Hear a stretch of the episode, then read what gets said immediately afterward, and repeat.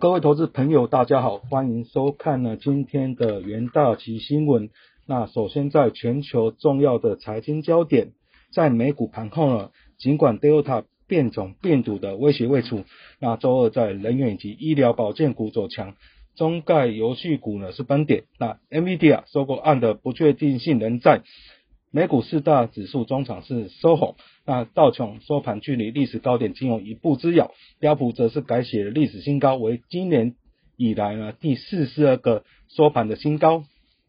在震惊消息方面呢，美国参议院缓慢的推进一点二兆美元的基础建设法案，那截至周二，至少三项呢小幅修正案呢获得批准，三两项修正案则遭到否决。美国证券交易委员会主席呢？周二表示，需要国会赋予更多权力来全面监管加密货币。那联总会理事呢鲍恩表示呢，就业市场需要一段时间从新冠疫情中恢复过来，美国经济需要做更多的工作才能完成重新恢复到正轨上。那美国副总统贺锦丽呢将于本月底呢访问啊东南亚的新加坡以及越南等国，将聚焦南海的国际规则、经济规模，并强化安全伙伴的关系。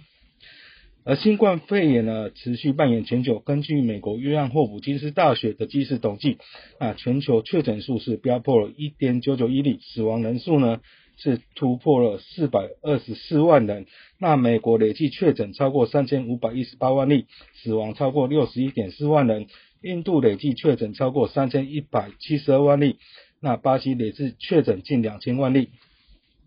那总计在周二美股四大指数的表现呢？道琼是上涨零点八 percent，纳斯达克指数上涨零点五 percent，那标普五百指数上涨零点八二 percent，啊，费半指数是上涨了零点五七 percent。在企业新闻方面呢，中国官媒抨击网络游戏是精神鸦片，那荼毒未成年者。那周二中外股在游戏股部分呢，惨遭着学习状况。那在腾讯 ADR 是暴跌了七点三个 percent。网易是下跌了十一点四 percent，那苹果是上涨一点二六 percent，传出苹果与美国金融科技公司呢 a p 呢 Holding 计划合作，在加拿大的线上以及实体零售店面上呢推出先买后付的服务。那运动品牌 Under Armour 是上涨了七点五 percent，该公司公布在上一季的销售是连增九十一 percent，调整后的 EPS 是二十四美分，是远优于市场的预期。在纽约汇市部分呢，美元对主要货币呢，周二大致啊走势是大致维持稳定，但对避险的日元、瑞士法郎都呈现走软，反映 Delta 病毒的冲击市场的风险胃口。投资人对于美国经济保持的啊，成长保持一个比较怀疑的态度。那最终美元对六种主要货币的 IC 美元指数是微涨至九十二点零四六，那美元啊贬破一百零九日元兑一美元。那盘中贬五是一度达到零点四个 percent，美元对瑞郎是一度贬值零点三 percent，那尾盘缩小为贬值零点一 percent。包括确诊病例增加以及经济成长的隐隐都使得日元以及瑞郎呈现受益的状况。那澳币纽元弹高，三五是领先许多的货币。那两国央行在周二发表相对鹰派的言论。英镑升值了零点二 percent，在英国央行将在周四开会。由于英国经济前景相对乐观，在英国央行可能释出鹰派的货币讯号。另外，在能源盘后的部分呢，在周二呃的交易呢，原油期货价格回吐早盘的涨幅收低，那延续前一个交易日大幅的下跌，大足一市场担忧第二大变这个变种病毒传播对需求的冲击。那九月交割的西德油州原油期货是下跌了大概一个 percent，那十月交割的布兰特原油期货是下跌零点七 percent。那随着企业重新开业及消费者对汽油的需求增加，那经济恢复成长，推动今年以来的原油呈现大涨。那包括在西德州以及布兰特原油期货今年以来的价格大概是上涨了四八 percent 左右。同时，欧佩加之间呢不断的维持。的生产纪律也提供了油价的支撑。那虽然欧佩加产量可能会在未来几个月或几个季度保持不变，不过考量到近期第二大啊这个变种病毒的潜在影响，那啊前者因为病毒对策以及不确定的经济趋势呢，受到更多的指引。那投资人也关注在美国的原有及产品库存的每周数据，在 API 周二稍晚是公布呢，上周美国美国的原有库存下降了大概是八七点九万桶，那汽油库存下降了大概五百八十万桶，那蒸馏油库存是下降约七十二万桶，那 EIA 周三预计呢公布呢，在上周美国原有库存的官方数据。那根据 S M P Global Press 调查呢，分析师平均预期上周美国原油库存是下降了四百万桶，汽油库存下降一百一十万桶，那真馏油库存是下降约六十万桶。那九月交割的天然气期货价格是上涨二点三 percent，那在经过了上周五到五抛售之后呢，由于天然气预呃由于天气预报呢，温度将更为炎热，且本周稍晚预计宣布的库存。注入呃量呢低于正常的水准，看涨动能已经恢复。而在贵金属盘后部分呢，那周二交易黄金期货是价格是收低，主因美股走高，那美国公债殖利率以及美元也是呈现小幅的上升。此外呢，投资者在黄金突破一千八百美元后进行获利调节，也也使得了黄金价格呈现一个下滑的状况。那中场十二月交割的黄金期货价格啊是下跌了大概零点四 percent。那黄金价格走势最终可能取决于周五公布的美国劳动力市场月度的数据，也就是非农的就业报告。这可以在 Delta 新冠变种病毒蔓延情况之下呢，更好的衡量经济在后疫情时代的复苏的状况。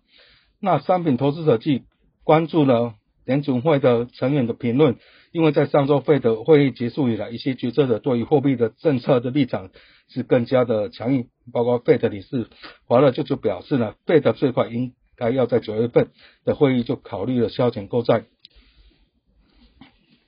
而在其他的金属交易部分，包括九月份的交割的铜期货是下跌一点一 percent，十月份交割的白金期货下跌零点九 percent，那九月交割的钯金期货是下跌了一点四 percent。